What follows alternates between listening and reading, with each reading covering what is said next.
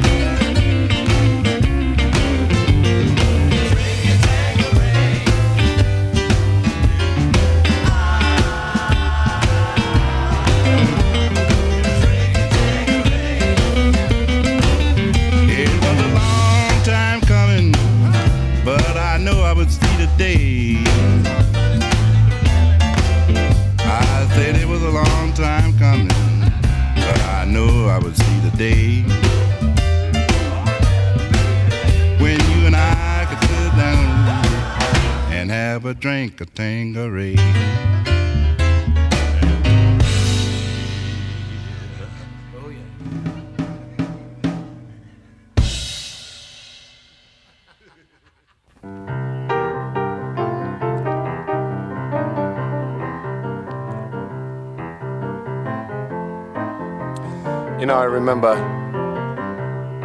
a few years ago, some funny things used to happen to me.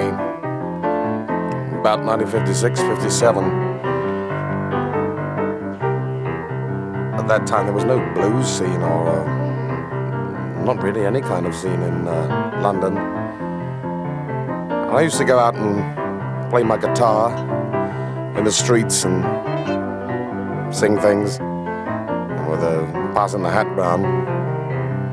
Remember one particular night, I was uh, playing my guitar in a little alleyway just off of Wardour Street in Soho, and uh, I got busted by the police. And this policeman came up and dragged me and my guitar and my hat full of pennies off to the police station. Anyway, the next day, I had to appear in Marlborough Street Police Court. And uh, it was quite a day. The police officer giving his evidence. I was proceeding in a southerly direction, my lord, when I heard uh, strange sounds coming from a Wardour Place, my lord. A sort of boogie woogee music was being played. On further investigation, I saw the defendant standing there with a guitar and an old hat on the floor collecting pennies. Well, I decided that uh, he was contravening a breach of the peace there, there was a traffic jam about five miles long down uh, Wardour Street, wondering what all the uh, fuss was about. So then I arrested the uh, defendant. Uh, just one moment, officer. Well, what is this bougie woojoo music you were talking about? Oh, well, my lord, said the officer, getting out his notebook, obviously been doing up his homework. A kind of uh, jazz rhythm music peculiar to the American Negro. Oh, what was the defendant doing uh, playing this kind of music there in, in Street? Anyway, I got off with a caution. A year's conditional discharge. But I'll always remember that policeman and his boogie woogie. So don't try to lay no boogie woogie on the king of rock and roll.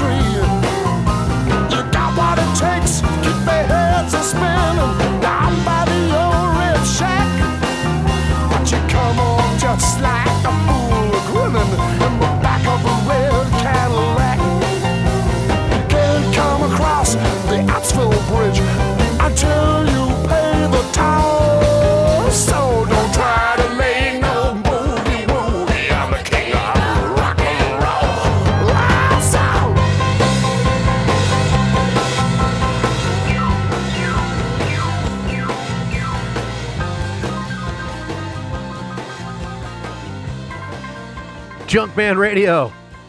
Rocking a little boogie woogie for you, baby. That's courtesy of uh, Long John Baldry. And don't try to lay no boogie woogie on the king of rock and roll. Great intro on that, isn't it? Man, I heard that when I was a kid, and I realized I got to go find that record. And it took me forever to find it, but I finally did. And there you go. You're right here on Junkman Radio. Great stuff. John, Long John Baldry is a legend over there in Great Britain in the blues scene over there in the 60s and early 70s. Uh, Elton John is one of his big fans and got his start, I believe, uh, courtesy of, uh, of Long John Baldry and others. Man, great song before that uh, with another legend that you may not know of. His name is Johnny Johnson. And Johnny was the leader of the band in St. Louis, the Johnny Johnson band, I guess it was. And uh, Chuck Berry joined the band and basically took over. And Johnny is on playing piano on every one of Chuck Berry's hit records. Every one of them. That that piano that you hear behind him is just that's all Johnny.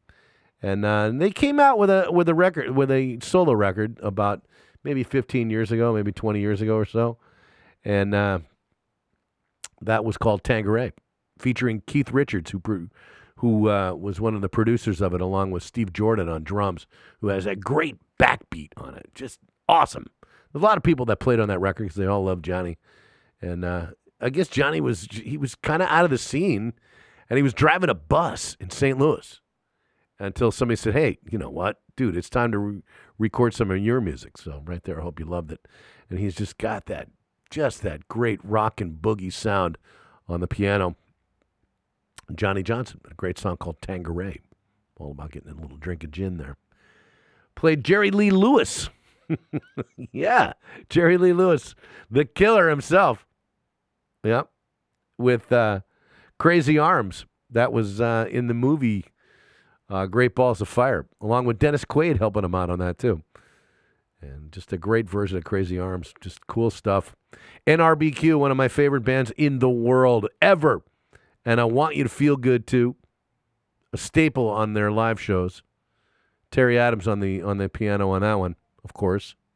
And started things out with the Bus Boys, and the boys are back in town. That one you can hear on the soundtrack for the movie 48 Hours, Eddie Murphy's first movie man, just cool. Cranking it. Rocking right here in the studio. Doll Studios, in fact. Something new. Man, I love this record. We've had her on the show. And uh, she's a good friend. Cherie Currie from the Runaways. That's right. Has a brand new record out with her good friend Brie Darling from the band Fanny. And they've uh, collaborated together in a great new record called The Motivator. This is the first uh, single off it, the title track entitled The Motivator. It'll get your toes tapping, man, right here on Junkman Radio. Crank this up. The Motivator, baby. Brand new from uh, Cherie Currie and Brie Darling. Dig this.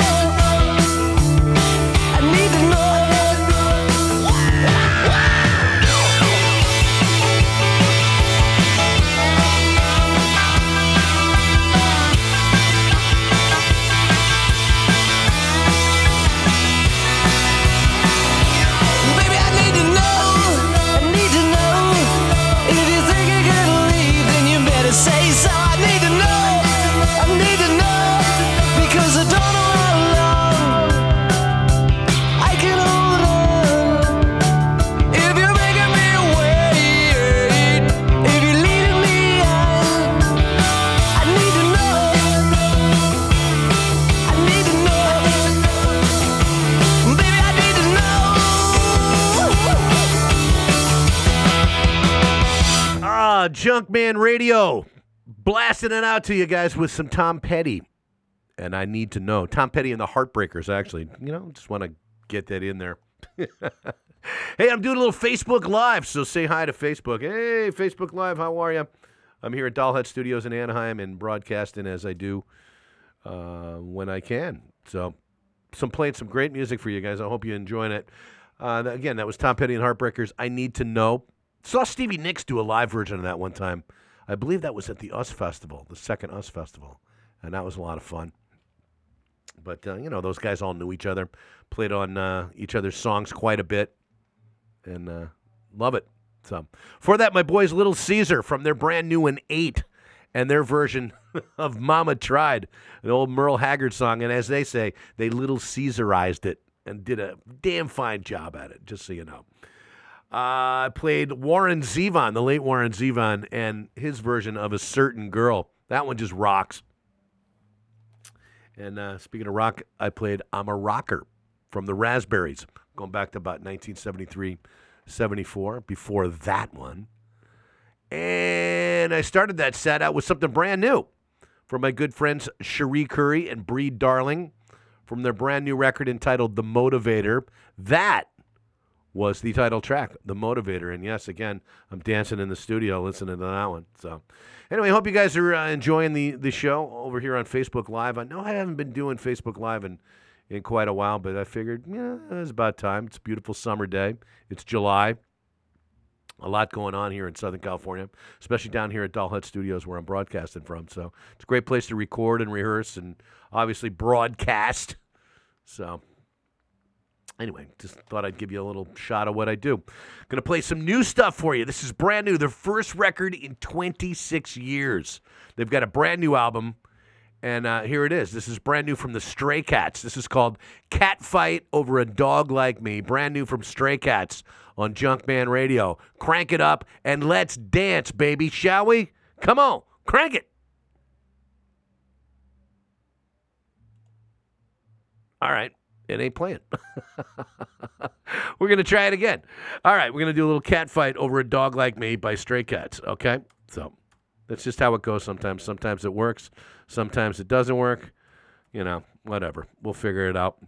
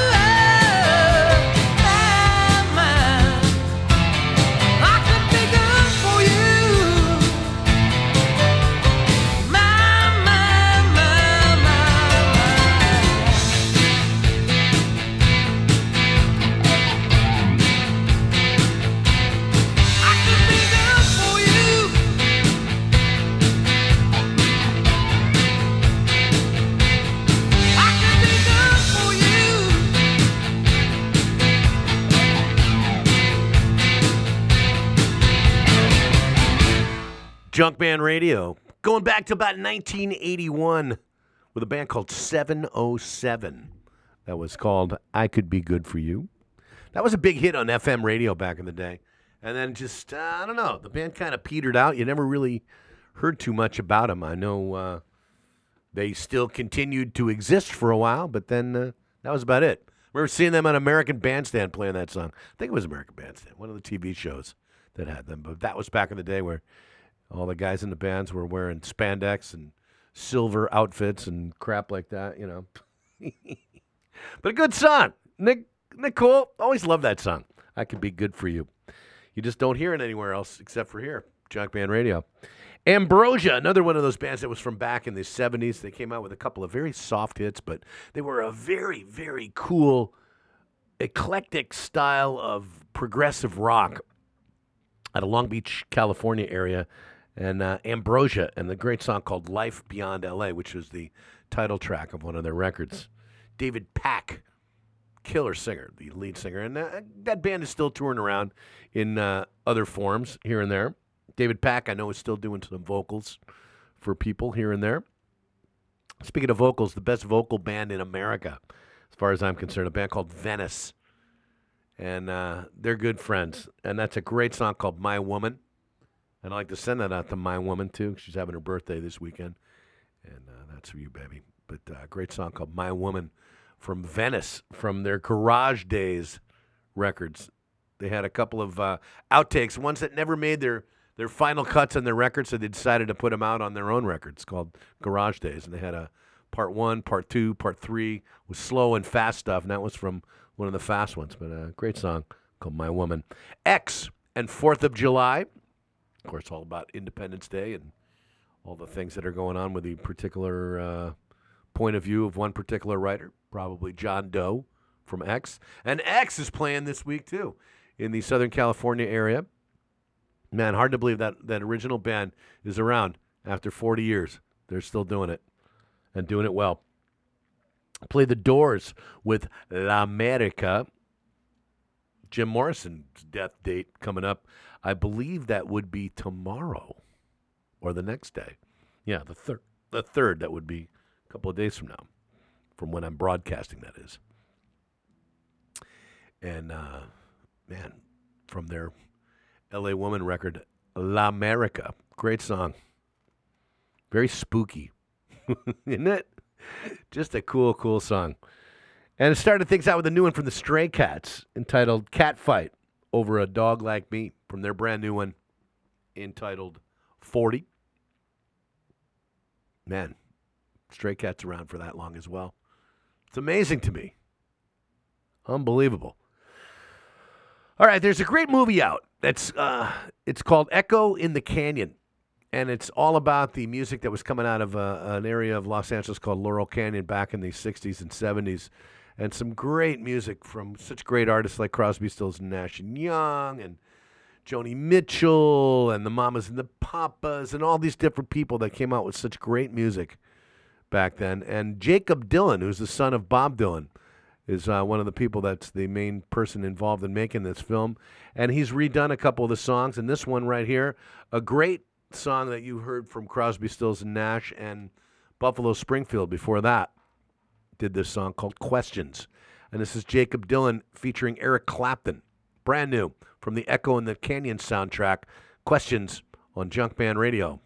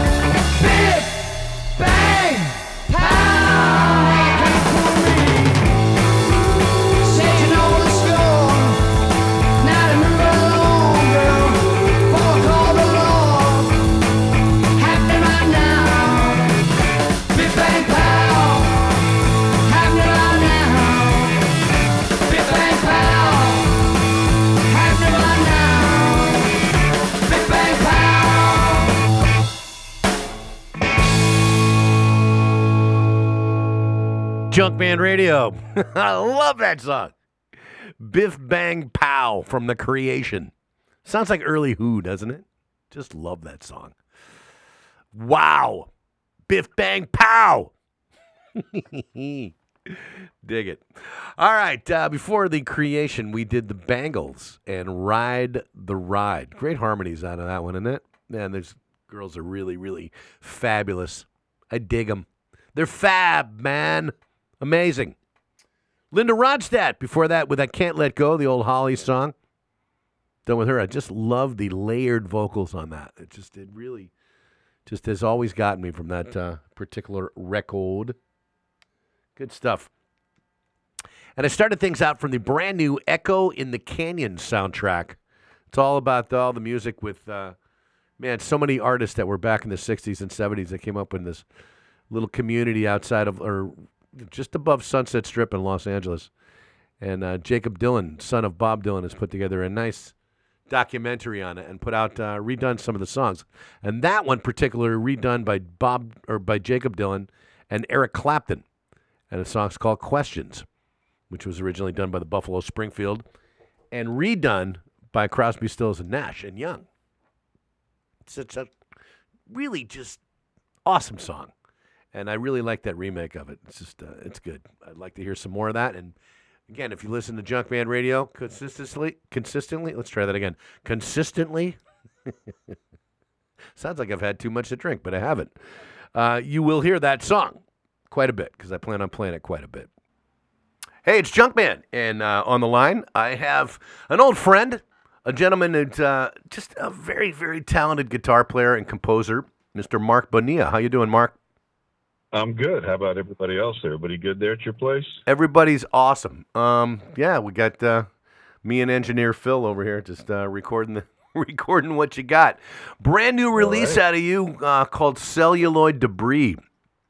Um, man, this is this is a great collection of work. Uh, you must have been working on it for quite a while. Um, Yeah, tw- yeah, you could say that. It was 25 years. Wow. Since the last since the last solo album. has Well, it really I've been that it- long?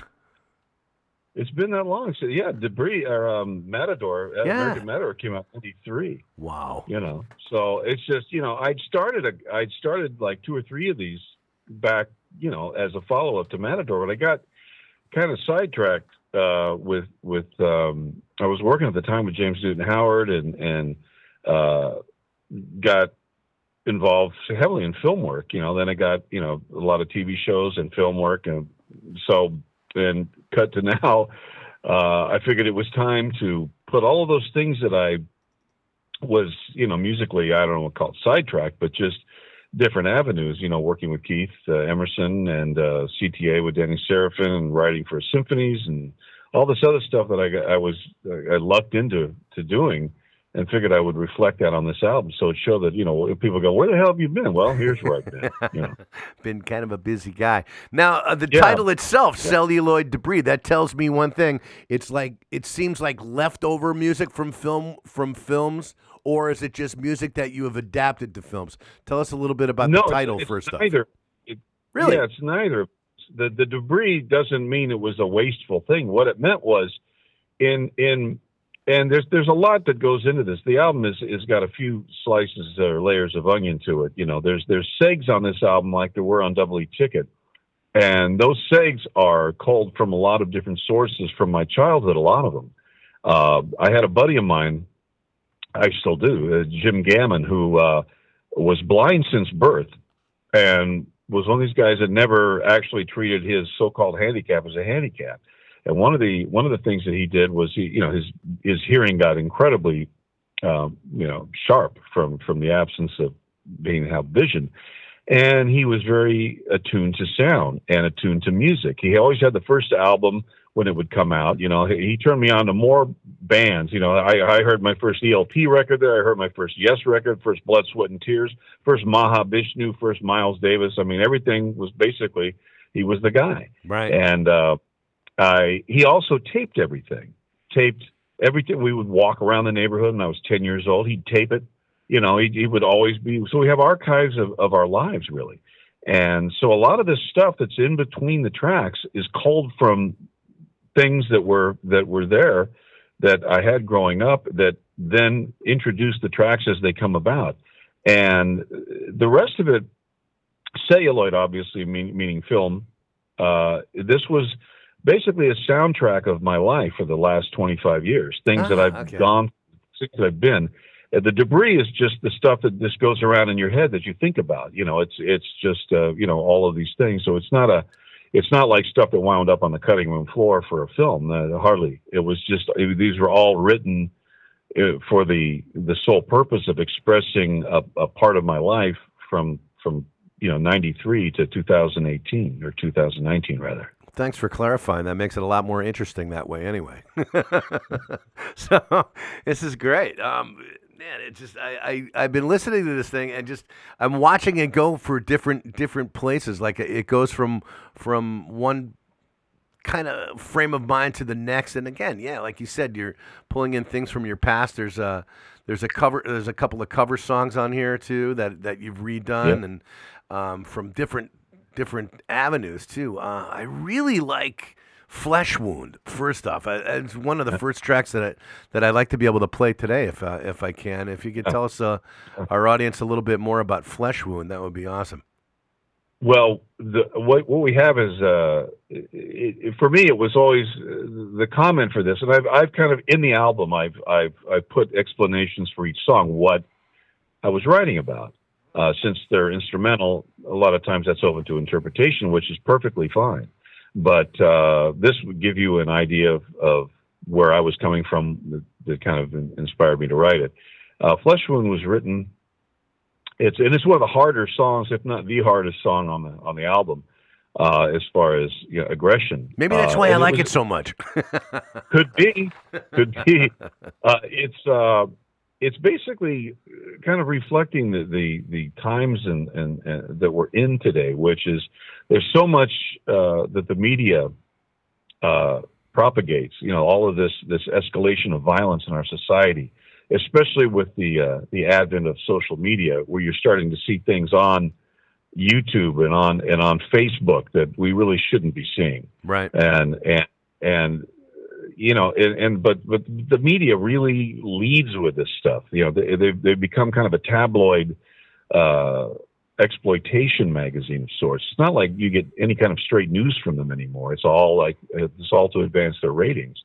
So with all of this in mind it's you know they they they we seem to be oversaturated with it. And therefore much like a heroin addict where you can't use the same amount to get high you need something more extreme to get higher or to stay as high as you are. So it's an expanding constantly expanding universe for selling these visceral experiences you know to a population that's already overexposed. So the tune starts out with a you know the, the intro to the song is one of the segs it starts out with a with a uh, kind of a, a, a gun fight in a supermarket. You know, at least it's it's and people are screaming and all of this, and then but you hear in the background, uh, who actually was my wife, Joey, saying, "Clean up on aisle seven, as if this happens every day." And it's, Right. it's one of those things where it's just a routine thing now. No one gets excited about it, even though we've just lost two or three people in the you know in the uh, Yeah. frozen food section. Yeah. So it's it's uh, and all of this stuff was cold from some of the stuff was cold from things in in my childhood. Not that I was at a supermarket when people got blown away, but it was just uh, these are collages that kind of set up the next song, you know, and uh, go the you know. So that's how that's how that came about. now, when did you first start working on this piece? This piece, I I actually started the riff on this, the the original riff back after um, American Matador. I Huh. loved the riff of it, and I just kind of left it. I, it was just this cool riff, and then, like I said, I got I got kind of diverted into the soundtrack stuff, and and two or three of the songs, I believe it was uh, Westwood, Flesh Wound, and Prisoners, were all started back in '94, and I, I had gotten kind of an idea and a vibe for it, but I never finished them. And then, flash forward now, I went back in and said, "Okay, I like this riff. Let's let's fashion an entire song out of this." And so, the, that's what I did for for all three of those songs. Well, let's give it a play, man. I really, again, this is this is the one that first really just got to me. I guess again because you said it's like very aggressive, and I really love aggressive music. So let's uh, let's give it a play. Again, it's from the brand new Celluloid Debris record from Marc Bonilla, um, released. Uh, the release date on this is is uh, day after tomorrow, July 3rd. Wow. It releases on my website, which will also launch the same day, uh, which is going to be markbonillamusic.com. So that's M A R C B O N I L L A. For all of those guys who don't come from Latin descent, uh, music.com. Uh, you'll be able to get it on there. And uh, so, yeah, Wednesday. it's terrific. Congratulations. Thanks. All right, well, hang on the line there just for a moment. We're gonna play. Uh, we're gonna play "Flesh Wound" from Marc Bonilla from again from said celluloid debris record, upcoming in two days, and it's gonna be awesome. So check this out, crank it up, and uh, we'll be right back with Marc in just a moment. Hold on the line there, my friend. All right, brother. You got it. Here we go. This is celluloid debris and flesh wound.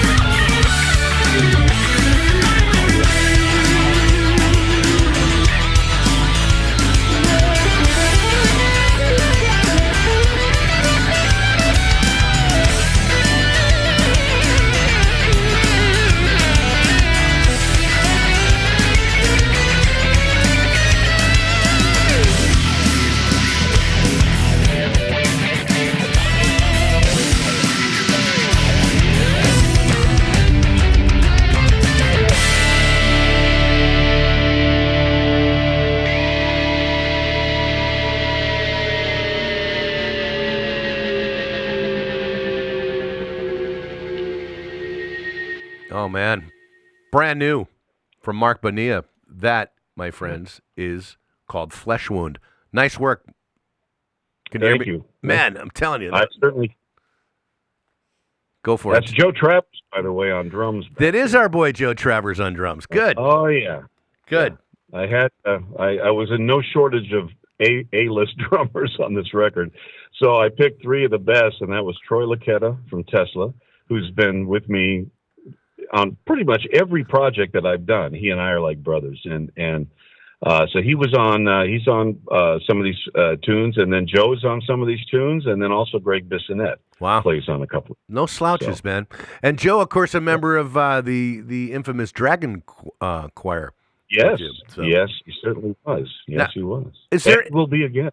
Are yeah? I was going to ask you. Are you going to be doing any more Dragon Choir? yeah, uh, we want to do some shows. Yeah, we want to do some shows to promote this, and you know, I've been working uh, with him, and also been working with Thomas Lang, and uh, you know, so they're all saying like, let me know when you you want to do this, and and we're in. So you know, I'd be very much looking forward to playing with those guys again. You know, and Troy is. Yeah, Troy. Well, Troy's a busy guy too, you know, with Tesla tour and all the rest of those things. So he's been a busy Yeah. guy, especially in the summertime, because that's uh, that's Yep. prime central for touring for th- for that particular band and others. Um, man, we were talking on the break on, um, you know, you did a lot of work with the late Keith Emerson. You guys were had a band together, uh, a couple of them actually. I remember interviewing Yeah. you with uh, the Three Fates project, and Right. um, there's been some the, a lot of work that that that you guys did together that I'm sure has come up on this particular record. I'm thinking um, which track, like the eruption of John Minimum, perhaps that you would that you'd spoke Yeah. about on some of the That's, notes. That's exactly right. The eruption of John Minimum, the the basic tracks for that were were myself, uh, Gregg Bissonette, and um, Bob Birch, uh, who was also in the Dragon Choir. And we had done, we had originally laid this song out for the Keith Emerson band featuring Marc Bonilla record, and uh, we decided collectively that uh, you know uh, uh, Keith had said, you know, I, I love this record. He says, but I think it's a bit too aggressive.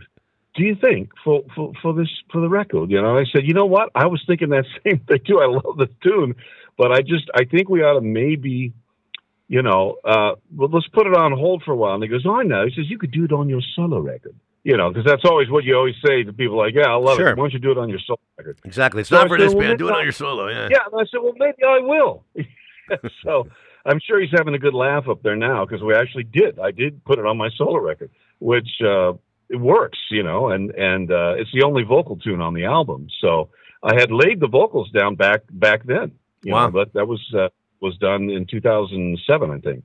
Now was Uh, it? but then I the rest of the track was finished, you know, just not too long ago. But Uh-huh. um, yeah, it was just always a great track. I always loved it. Um, you know, and having again Bissonette and Birch back there, the the Detroit twins, uh, banging that stuff out uh, was was not only was it great, but it was you know sentimental for me because we lost Bob as well.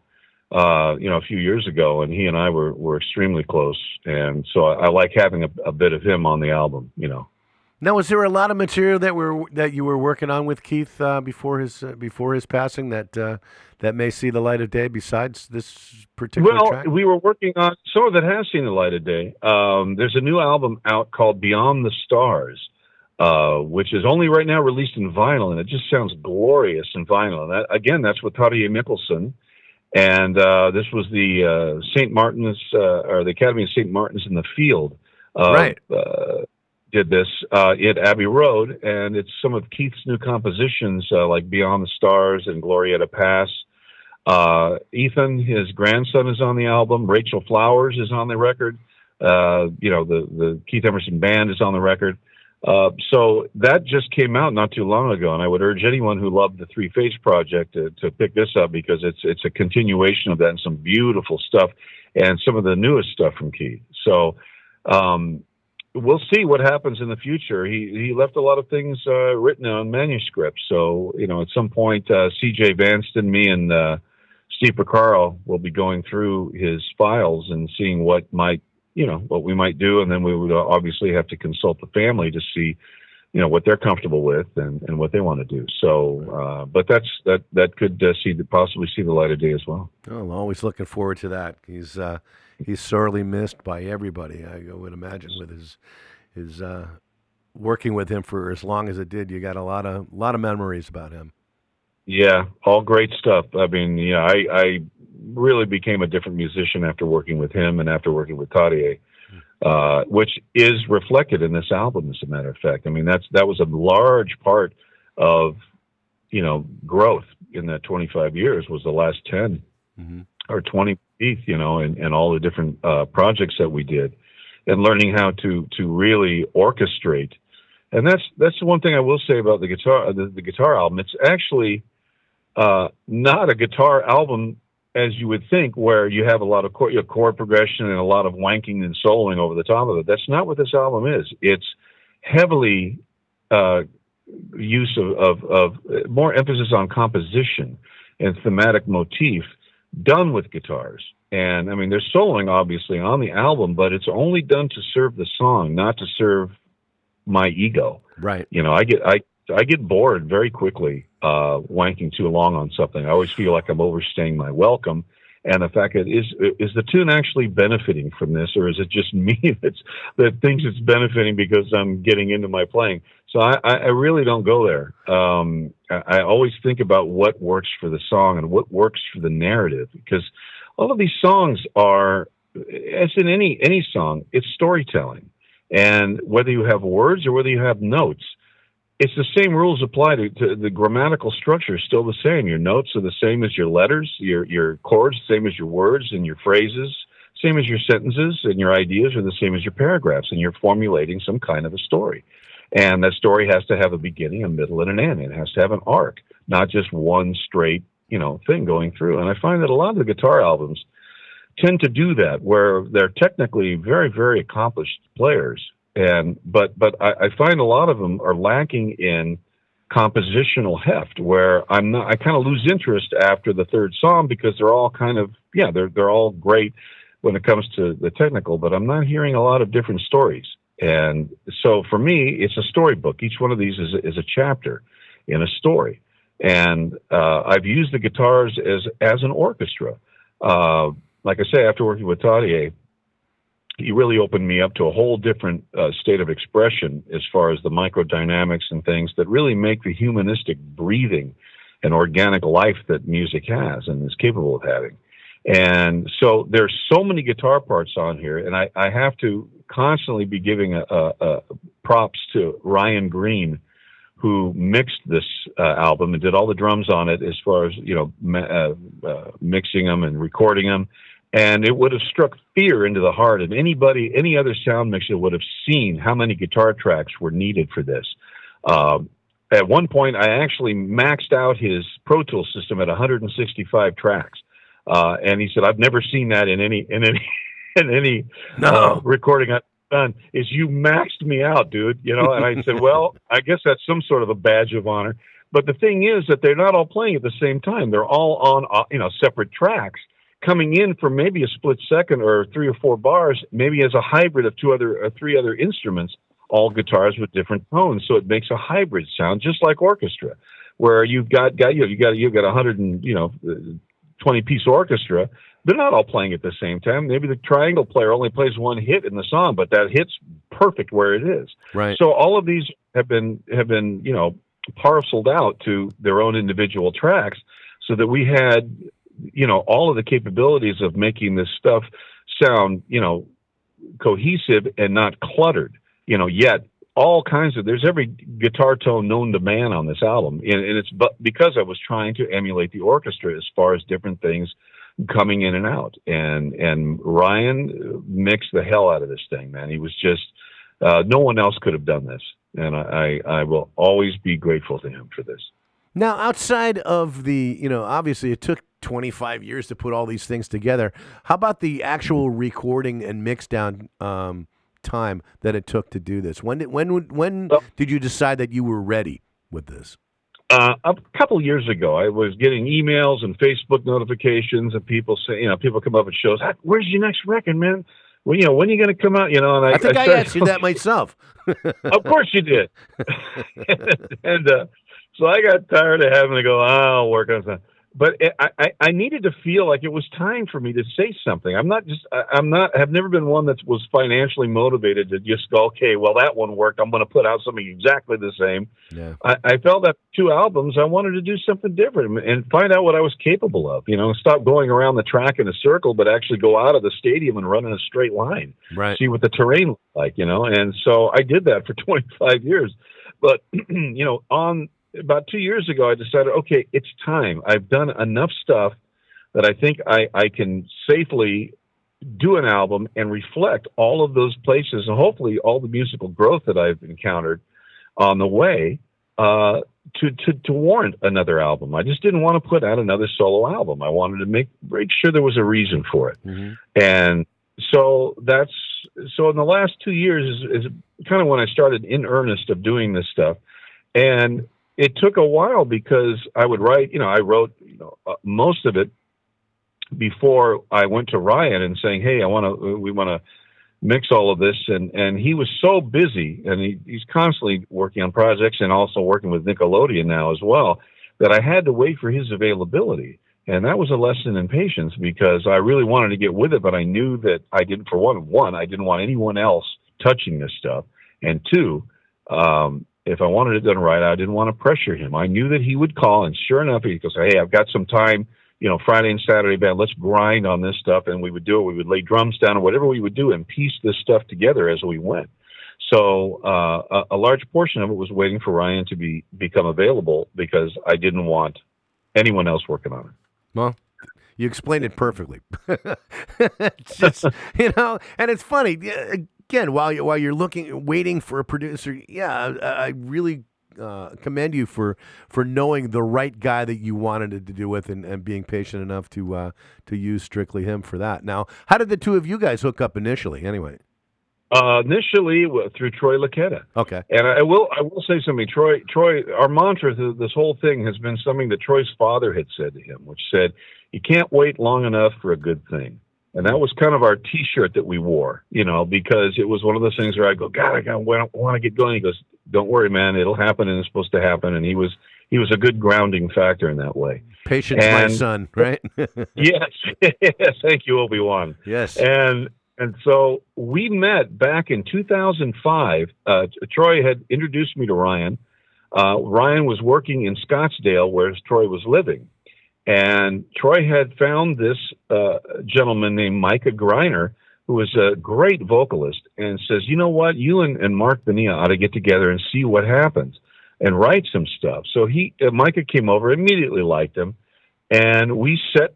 We just started sitting here, and we started writing songs and we he would just write you know whatever lyrics he would just sing them as we rolled tape and uh you know we came up with some great stuff and then Troy came in with the drums and and uh that was the beginning of a band called Seville Row that we and we actually have an album out uh was out uh we released it I want to say 3 years ago. Great stuff and it's it was like alt, you know, alternative rock very much kind of in the vein of of like Dishwalla or Soundgarden kind of in that vein and Ryan Ryan Green recorded the album. We we we went to Scotts Scottsdale, Arizona, and we're there living at Troy's house like a band, you know, sleeping on that studio floor, sure. like like the old days, right? And that's how we did. We were all in that in the house together, and creating this record. And uh, then after that, I just I, I saw how wonderful Ryan's, you know, how great of, of a temperament that he had and how great his ears were, you know, as far as production wise. So I brought him in on a couple of different things. One of them was the Three Fates project. He came in to do the LA uh, portion of that with all the band stuff, uh, and he was here with Arne Akselberg from Abbey Road, who was doing the orchestral part of it, and they worked together beautifully as as you know I knew that they would. And I also had Ryan on a couple of other projects. I did the theme for uh, Larry Wilmore's The Nightly Show. I did that theme for that show, and I had Ryan mix that, and you know, so we've we've we've traded projects back and forth. But I, I, you know, it's it's one of those things where you know how a director will always work with the same composer usually, or you know, likes the same lead actor because they know what they're getting. They know that that they always it, it will always result in a good product. and and something that okay, I don't have to worry about this. I don't have to worry about that aspect of it, whatever that happens to be. And with Ryan, I don't have to worry about anything. I know that it'll, and and he's he's a he's just a incredibly tireless worker, and I mean I don't know how he does it. Um, so it's uh yeah so th- that's why we you know after that first project we all just fell in love with each other. We're like man let's do some more stuff. And and we have you know and, and i'm sure that we'll continue to do so in the future. So the back of the T-shirt said "Worth waiting for." right. Awesome. well it has been. I mean I, look i the, the the response that i've been getting is the one i would hope i would have gotten you know for all this hard work you know and Yeah. and and and it's right it's it's not just me it's everybody else that contributed to this you know in so many ways are, are shining through it as well you know and and that's what i'm most proud of is is my friends that that that volunteered I would love to come in. Steve Carl, could I play piano on this? I would love for you to play. And Philip Seiss and and my buddy Jim Gammon, you know, my blind blind friend from the past, is playing trumpet on on Sailor. You know, so uh, it's like I've got it's like a family reunion of sorts. You know, That's and, terrific. and uh, you know, and that's it comes across. It really does. All the goodwill comes across on these tracks. I think. And I love that. I love that it goes all over the place in terms of, of tempos and direction and, and things like that. So, Yep. and uh, with that in mind, you know, I'm gonna let you pick out another pick out another track of your choice and explain why and uh, what it's all about out of it. Um, tell me, Well, tell me another one to play. Well, let's uh, let's pick a, since you mentioned it. Let's pick uh, the, the eruption of John Minimum. There's uh, There's let's- 2 let's- parts. let's- There's two parts to that. There's two parts. Yes, let's let's let's say part one for for those people that that uh, you know will will be happily surprised by the the personnel on it, and let's let's pick part two. It that happens to be my son's favorite part. And what this is, by the way, I'll just kind of uh, uh, set it up. Is the eruption of John Minimum was a title that I had dreamed. I you know I woke up one one morning. Sounds like a blues lyric. Sure. And uh, I I uh, was says what the what's the eruption of John? What the hell? I wrote it down because I thought it was interesting, and I thought well, I'll figure that out later what it means. And, and it, it it seemed to me that it was it was basically the story of the of the guy that lives down the street that never uh, that no one ever notices. Uh, you know, they they keep to themselves, don't really have any friends. They're not mean, but they're just even. And and one day you find out that they've snapped and they've walked into a a mall or they've walked into a synagogue and they've opened fire. And and people think we we never saw it coming. You know, the, the, the, he was always you know he was a the loner. Yes, yes, and you you wonder how they get to be that way, or what is it? What's the straw that breaks that back? You know, and and what it is, and and so John Minimum being the word minimum being the small guy, the little guy, and obviously the eruption is obvious. You know, and so the first part, part one is vocal, and it and in the lyrics it kind of explains of you know him going and and the seg by the way that fo- that precedes that also leads into this with the the sermon that the that the preacher is giving on the uh, on the radio as he's loading his gun in the car, and then the second part is the actual event itself, and all of these things that would be going on in in someone's mind during the unfolding of the last hours or minutes sometimes of his life, and so the the second part is very very dark, but has moments of euphoria in it and because the the mind has got to be divided into all these different shards uh, that you you know personality uh, conflicts and, and morals and, and ethics and, and then not giving you know not caring uh, afterwards until the ultimate abrupt end that that comes and so this song part two the eruption of John Minimum is what this is about. Well, there's a lot going on in there. I can understand now why Keith Emerson said save it for the solo record because it's an awful lot of lot of Well, information on this there. Part. This second part was written was one of the newer things. He hadn't. It was first part one that he said to save. Part two, he would have definitely said that. No, he would have probably loved it. As a matter of fact, he would have probably go. That goes on my solo album. you Mm-hmm. Right. know.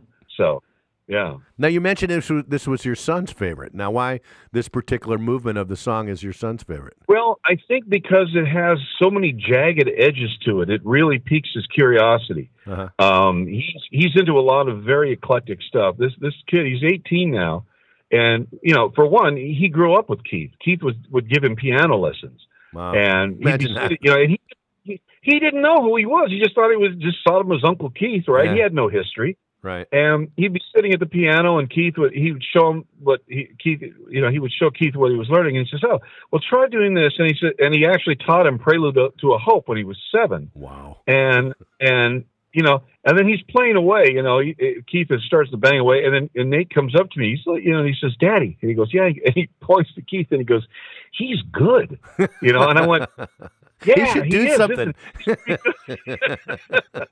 like I had no idea. He's a, you know, and, and so he he grew up with that innocence of just thinking of him as as Uncle Keith and not not knowing what his what his history was till later, you know. And so I think because of that, he grew up with with all of these interesting people coming through the house. Sure. None of them too introverted and was open to soundtracks. I mean, his his favorite music to listen to is, is soundtracks from films. That's what he does. He doesn't listen to you know the top forty. Never has. He's always listened to stuff that that has been a little bit deeper. I, I you know prog stuff and and and like I said, soundtrack stuff. And so when things become angular and interesting, and, and the textures are abrasive, and then they they they they they soften up into something completely different, I think it just piques his curiosity. And and I mean, you, you- you'd probably have to ask him. Uh, he could probably uh, explain it a lot more eloquently than I could. You know, Now- as far as why he liked. Now, did he have a lot of fun with Uncle Keith's Moog synthesizer and all the all the Oh, plugs yeah, and well, wires had- coming out of that? yes, well, when he was when he was like two, you know, one and two, he would come in and re repatch my patch bay.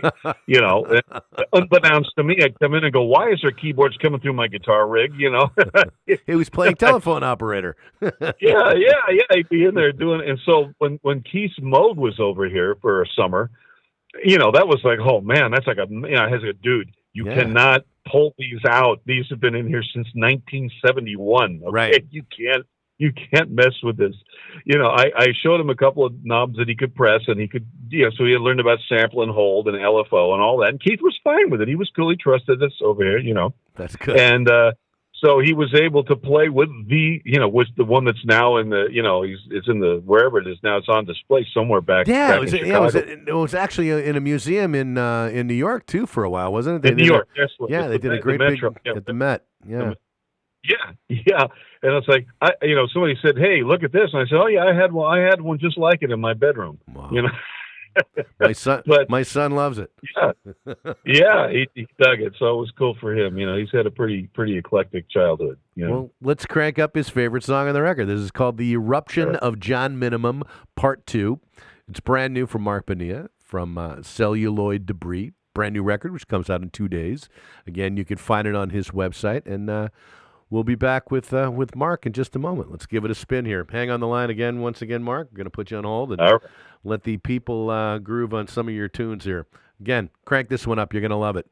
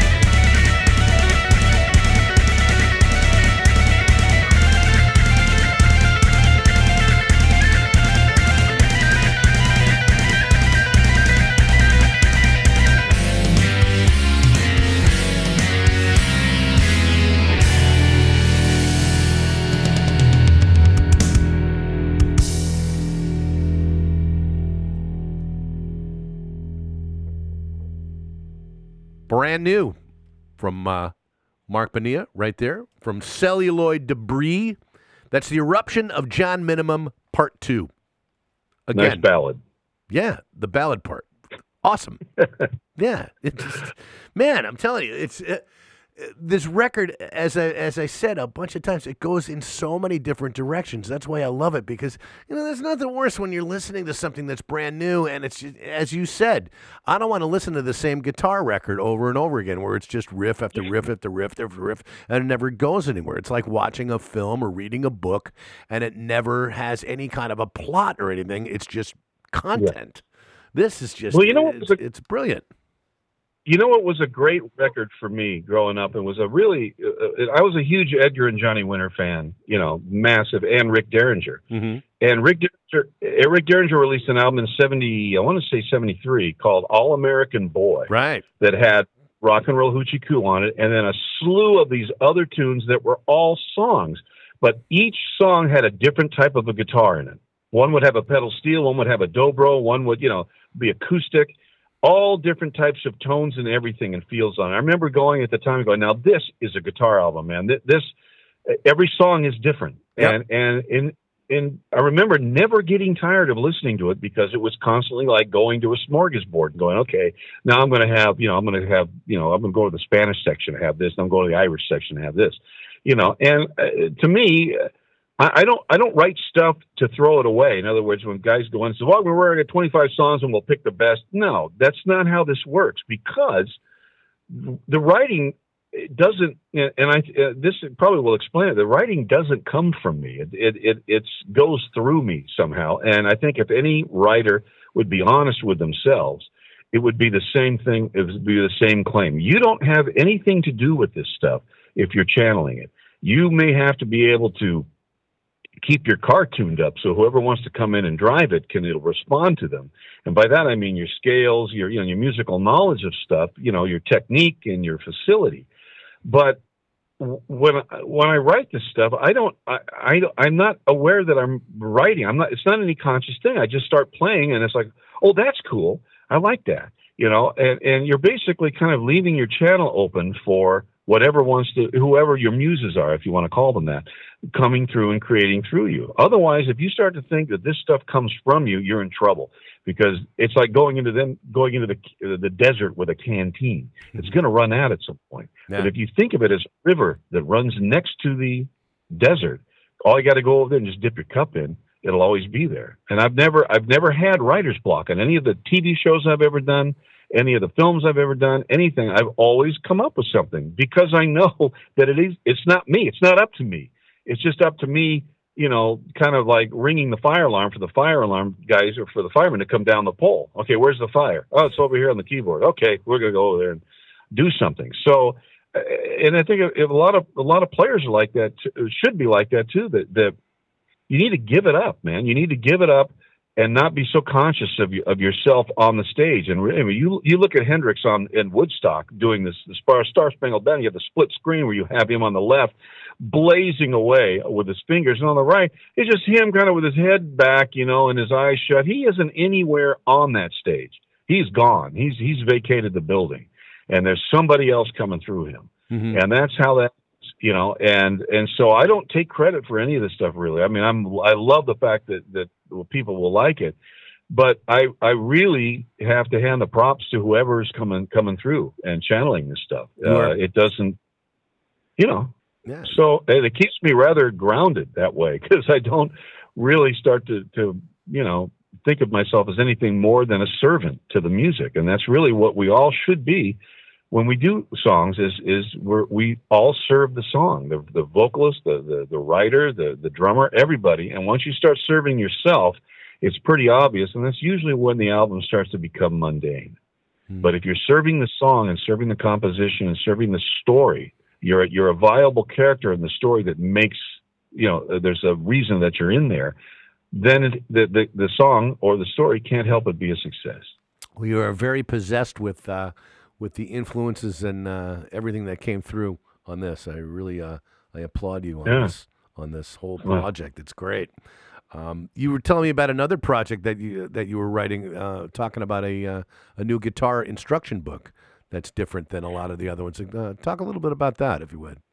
Well, it it also comes out. I've decided to just open the bomb bay doors and let everything fly on July third. You know, so You are the king of the metaphor. I love your metaphors. They're awesome, by the way. I just got to let you know. well, there's a shitload of them in this book. Yeah. I, the, the, Michael Prescott, who edited this, says, "You're the king of the metaphor." I swear to God, I've never seen anybody use so many analogies. I said, well, They're good ones. but that's how that's how you teach stuff. Sure. You know, it's like so. Have to you have to pull something tangible that people can go, oh, I can relate to yeah, to- Exactly. to, shoveling cow shit down the street in a wheelbarrow. Now I get it. You know, whatever it might be. So it's you know you have to you have to find a way to get into the house, man. If you have to go up the stairs and through a back window, do it that way. It's all right. both my but, yeah, parents, the both my my parents were teachers, so I definitely Well, get then, that. then they then they know. They know, Yeah, and, yeah. and it's the joy of being able to get into a house that no one's been able to get into before, Sure, and have a light switch on, and like, okay, that's good, you know. So, So, also yeah. on July 3rd, you have a new book coming out. So tell us a little bit about that. well, it's called Balance of Power, and it's it's strategies and insights for guitar. And what I've done, and, uh, and the idea had been in my brain for for a number of years to write like a definitive book on the staple knowledge of guitar playing. You know, where where that that that every seasoned player knows, but that usually you don't get from a book. You get it from street knowledge. You get it from gigs. You get it from playing with other people. You get it from bands that you were in. You get it from bad experiences that just went to hell. You know, everything. It's that's where we really learn our craft. I mean, when you go when you take your driving test and you get your license, how good of a driver are you when you walk out of the DMV? Not very good. But if you if you're on the road for 25 years or whatever, you know, a, a period of time, any given period of time, you start to realize that, hey, man, these guys are running red lights. These guys are turning left where they shouldn't be. These guys are going. You start really understanding how people drive, like idiots, and then you- you're, you're a much better driver. It's the same thing with this. In, in as much as I've tried to encapsulate in the book that just the knowledge that that at least from my standpoint that you need to sound great, to sound like anything you ever wanted to sound like. You can do it, and you can do it by simply really cleaning out your closet. There's so many books that have hundred thousand one chords and a million scales and all this stuff. It's like, yeah, you just it's too much stuff in the closet that you're never going to need, but you're going to have to go around to get to the the shirt that you really do want to wear. So what I've done is it's, it's about 132 pages, and and it goes through, you know, it goes to music theory. It starts with music theory, but only the theory that you need, not the other stuff. And and and, and it all relates to the guitar. And even though the theory could relate to other instruments, it goes through the building chords and and the function of chords, and done taking away all the mystery. Because when I teach, and I do teach, my students when I when I show them this stuff, they go, "God, I thought it was harder than that." I went, "Yeah, yeah you're supposed to think it's harder than that because the word theory. It's not. This is not Einstein, man. This is basic math, and there's a way to look at it where it makes total sense and that applies to the guitar very efficiently. So I go through all of that. I go through the blues progression, uh, different chords, uh, substitute chords, all the stuff that you'd learn in jazz that that is not that difficult to play, and but you sound you it sounds difficult when you do it. That's what the interesting thing is. And at the end of the book, I kind of get into a section where I know it isn't in these other books, and that is the theory of where this stuff comes from. Like I was talking about, channeling, uh, tools of expression. You know, uh, playing in in bands, like what to do in a band, what to do. You know, I mean, how to how to conduct yourself in a particular band so that you get asked back. You know, different things, uh, just things that that were kind of I had to learn the hard way, a lot of it, and I decided why I kind of wanted to spare the other the players from having to go through that and try to save them a time so they could jump a little bit in their progress. I mean, we we all have to put in the time and the flight hours, but this kind of gives us a, a direction of of what to look for and what to look for as far as feeling. Uh, you know how I'm supposed to feel about this stuff when when I am channeling, what it feels like. And I've also given a list in the back there of 50 classic songs, guitar songs from different artists, from Jeff Beck to, to Jan Akkerman to, to Steve Howe, uh, that are available on my that will be available on the website under under links that have all the songs in order. And in the book here, it has like what to listen for, what what these songs are perfect examples of, you know, and they're they're they're, they're all discussed in the book, but they're also discussed in the list of the suggested listings. So it's a it's it's basically if you have this book, I don't I really don't think you'd need another one. It's it's at least again, this is going to be from my standpoint, and every guitarist, every teacher that's ever put out a book is going to be from their own their own standpoint.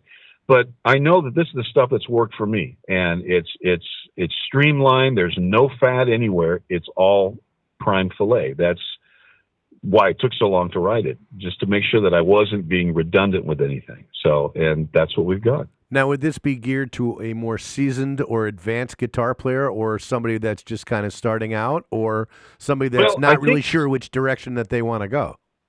Well, I think it it it it you both could use it. I mean, I've got on here intermediate to advanced because Okay. it really does start to get you know into the real nuts and bolts of playing.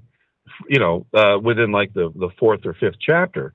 Uh, you know, but but but someone that that knows the guitar already isn't going to have an issue with it because I've tried very very hard using metaphors to uh, try to be very very plain and and and taking great pains and making sure that that a lot of times you put stuff to print.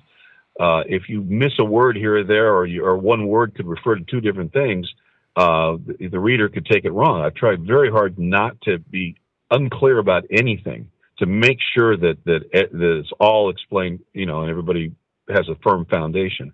But but beginning guitar players will will I think benefit from the first few chapters of it just because it's theory but it's theory that's that's beginning theory that gets a little bit more involved.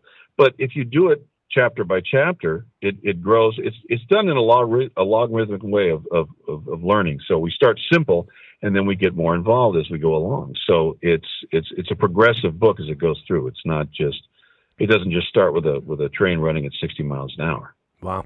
And again, the title? It's called Balance of Power. It'll be available on the on the website as well. And the website So- again? That would be marcbonillamusic.com.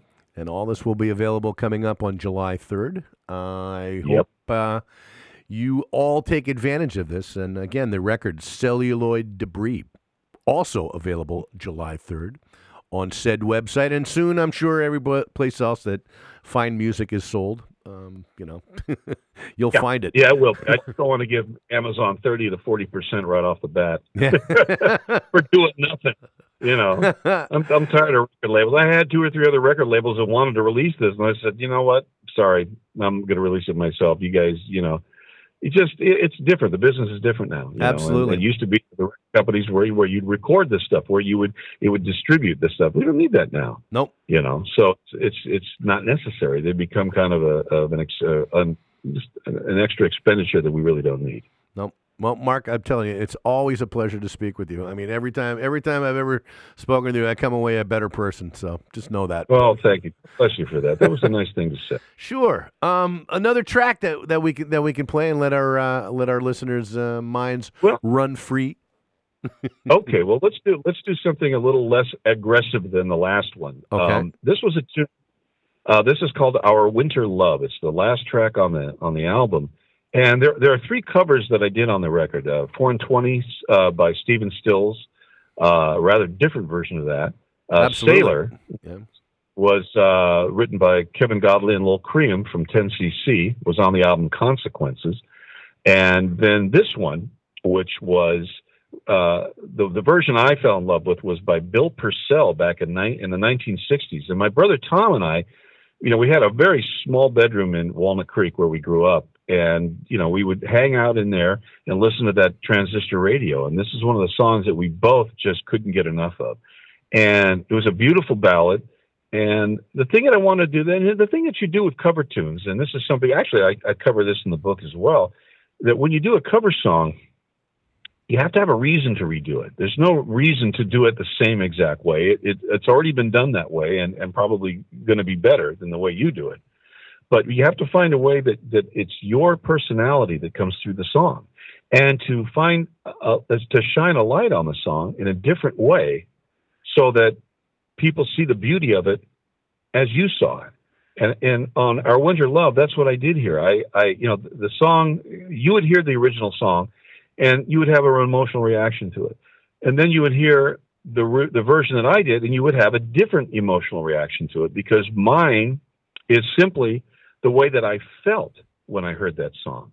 So I was trying to translate my emotional re- reaction to it as opposed to the initial song and the and the, the organic reaction that you would have of that song, which everybody's is different. Um, whenever you hear any song, it's subjective. You'll have a different reaction to it than than I will to than than my mom would. So this is simply a uh, kind of a translation of my reaction to it and my when I listen to it, the nostalgia that it, that brings back, and you know the, the the sanctuary of music, and that that's what this song is all about. Well, I noticed on the notes too that your brother Tom is actually on this particular recording as well. I had to have him on it Sure. because this was part. We I had him play percussion on it. You know, I came, he came up and and uh, you know, and I have I have childhood friends on the album. Jim Gammon, you know, is Yeah. on the album. Like I say. So I have it's like a family reunion of sorts. It really is, and and so you know that the whole reason for all this. So We all, we were all born from this. My my family was very musical growing up. My brother is a drummer, and I looked up to him, and my whole family played music. You know, just not professionally, but would would sit around in neighborhood jam sessions. We'd have uh, Mickey Riley and Josie Riley come over from from across the street who played piano, accordion, and clarinet. You know, uh, Kathy Gammon came over and played violin. Jim played trumpet. You know, my family played what they did, and so it was just. I, I learned at a very young age the enjoyment of just playing music. It didn't have to be good. As a matter of fact, when it was shitty, it was funny. You know, and it would, we would get we would get enjoyment out of all the clam bakes that would happen. You know, but um, I learned very, very young that, that music was enjoyable, and and I, I still to this day remember the feeling I had doing that stuff. And this is this this song is is reminiscent of that. It's it's that feeling that I got, uh, you know, in my youth, in my youth, in my early days, listening to this. As a matter of fact, that the tune starts with my my uh, little um, uh, RCA Victor 45 record player that you you'd stack the records, you know, Yeah, and then yeah, they yeah. go back. You know, the, the the worst thing for for records, and I think the record companies knew that because you'd be back to buy another. Yeah, one, exactly. You have to know, buy more of them. Yeah. and so you hear that at the beginning of this, you'll hear the platter hit the ground, and then the needle come over and start the the the stat. You know, you hear the vinyl clicks and pops. Uh, that, that will always make us feel warm and fuzzy. Absolutely. You know that that vinyl. And then you know, I started out with a little small uh, mono, you know, uh, version of the actual song's theme done, and then all of a sudden this thunder hits and it opens up into modern day, and then it's my my nostalgic look back at my brother and I being in that room all those years ago. Well, we're going to give it a, a, a, go right now. Again, my thanks to you for for calling in and then uh, talking with us here. And I uh, look My forward to it. Again, it's celluloid debris. Hang on the line there just for a moment there, Marc. And All here we go. It's brand new. It's called Our Winter Love from Celluloid Debris. Brand new from Marc Bonilla. Listen to this and love it.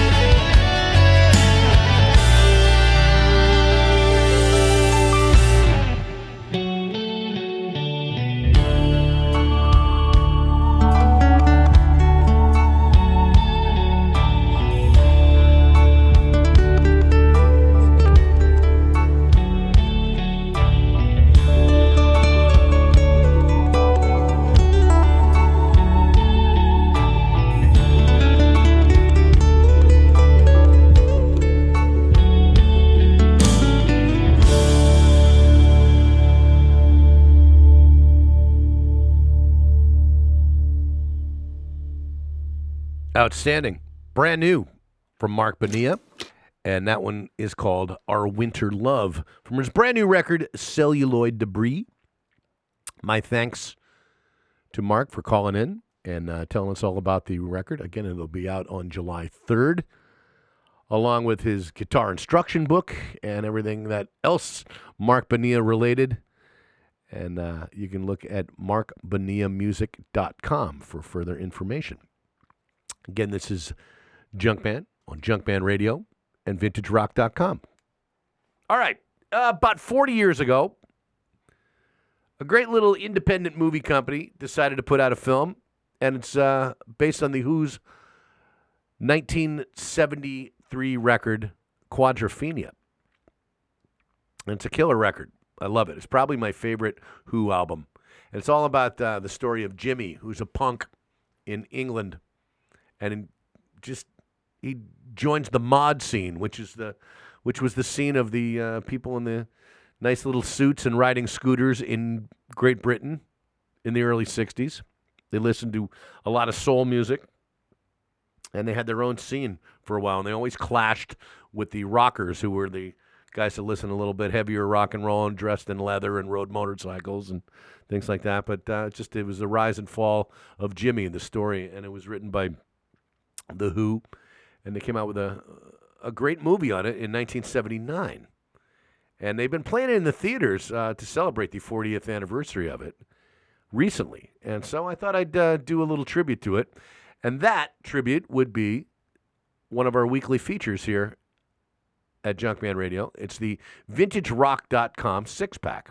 Six songs from a particular artist or a genre, or perhaps in this case, an album or movie soundtrack, and uh, of a particular style. And uh, we give you a six pack of them, six songs. And so uh, I'd like to salute our sponsors. VintageRock.com is a great website for all kinds of classic and vintage rock material, including reviews and concert reviews and CDs and books and all kinds of things uh, that are in the vintage rock genre. So let's start it out. And from Quadrophenia, this is The Who on Junkman Radio.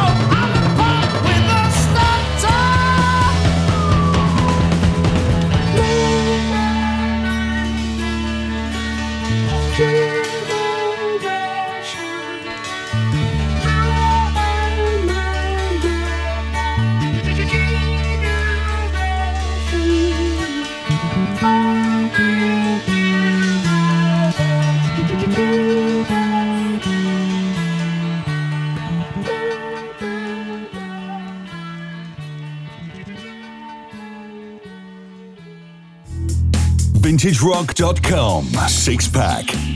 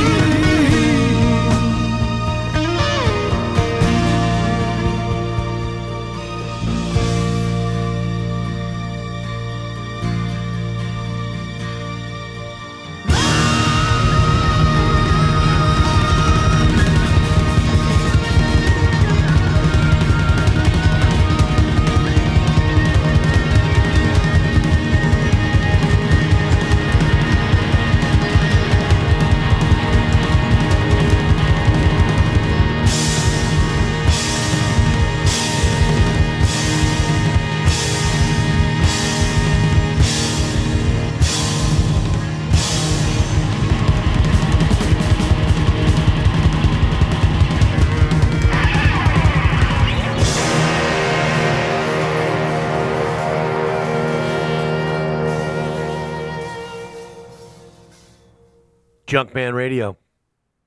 Cue the wrecked scooter. that was cue the wrecked sco- scooter. All right, uh, wrapping up a Junkman Radio, vintagerock.com six pack with some music from The Who's Quadrophenia album. Hope you enjoyed that. To me, that's my favorite Who album. Just all the songs on it are terrific. The songs tell a story. It's a concept record, um, and it's the 40th anniversary of the Quadrophenia movie, which tells the story again of Jimmy, a very lost soul in Great Britain in the early 60s, and all the things that he went through. But uh, just a great story. Read up on it if you wish, but just awesome, awesome songs, and uh, six songs off that great record by the Ooh, as they were known. That one, uh, of course, Love, Reign, O'er Me, the great big uh, finish to that movie. For that, Is It In My Head? Love that song as well, too. Just great lyrics from, uh, from Pete Townshend. Dr. Jimmy. Before that, played 515, the train that he took during the uh, during the story. The Punk and the Godfather, probably my favorite song off that whole record, preceded that. And then uh, started things out with The Real Me, which is the first song on the on the album, How It Starts.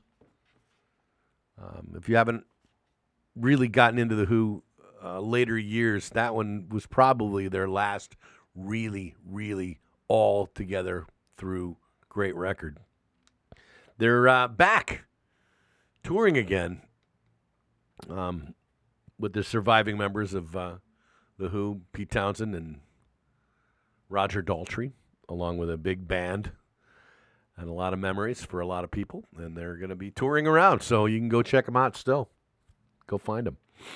But again, a uh, vintagerock.com six pack. Go check out vintagerock.com for more information, including the new Who tour. They'll be talking all about it with reviews of it uh, from around the nation and world and some info on uh, what's going on. But that's your one stop shopping for vintage rock stuff, anything, articles, books, records, news, what have you. Just go to vintagerock.com and they're nice enough to be sponsors here. And a six pack of tunes. All right.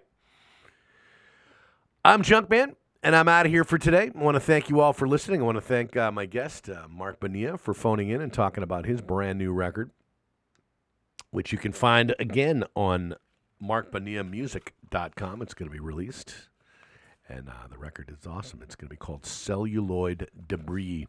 So go check it out. All right, band I saw the other night completely kicked ass as always, and I'm going to leave you with them right here. This is Judas Priest heading out to the highway, which I'm going to do right about now. It's Junkman Radio. Thanks for listening. Crank it.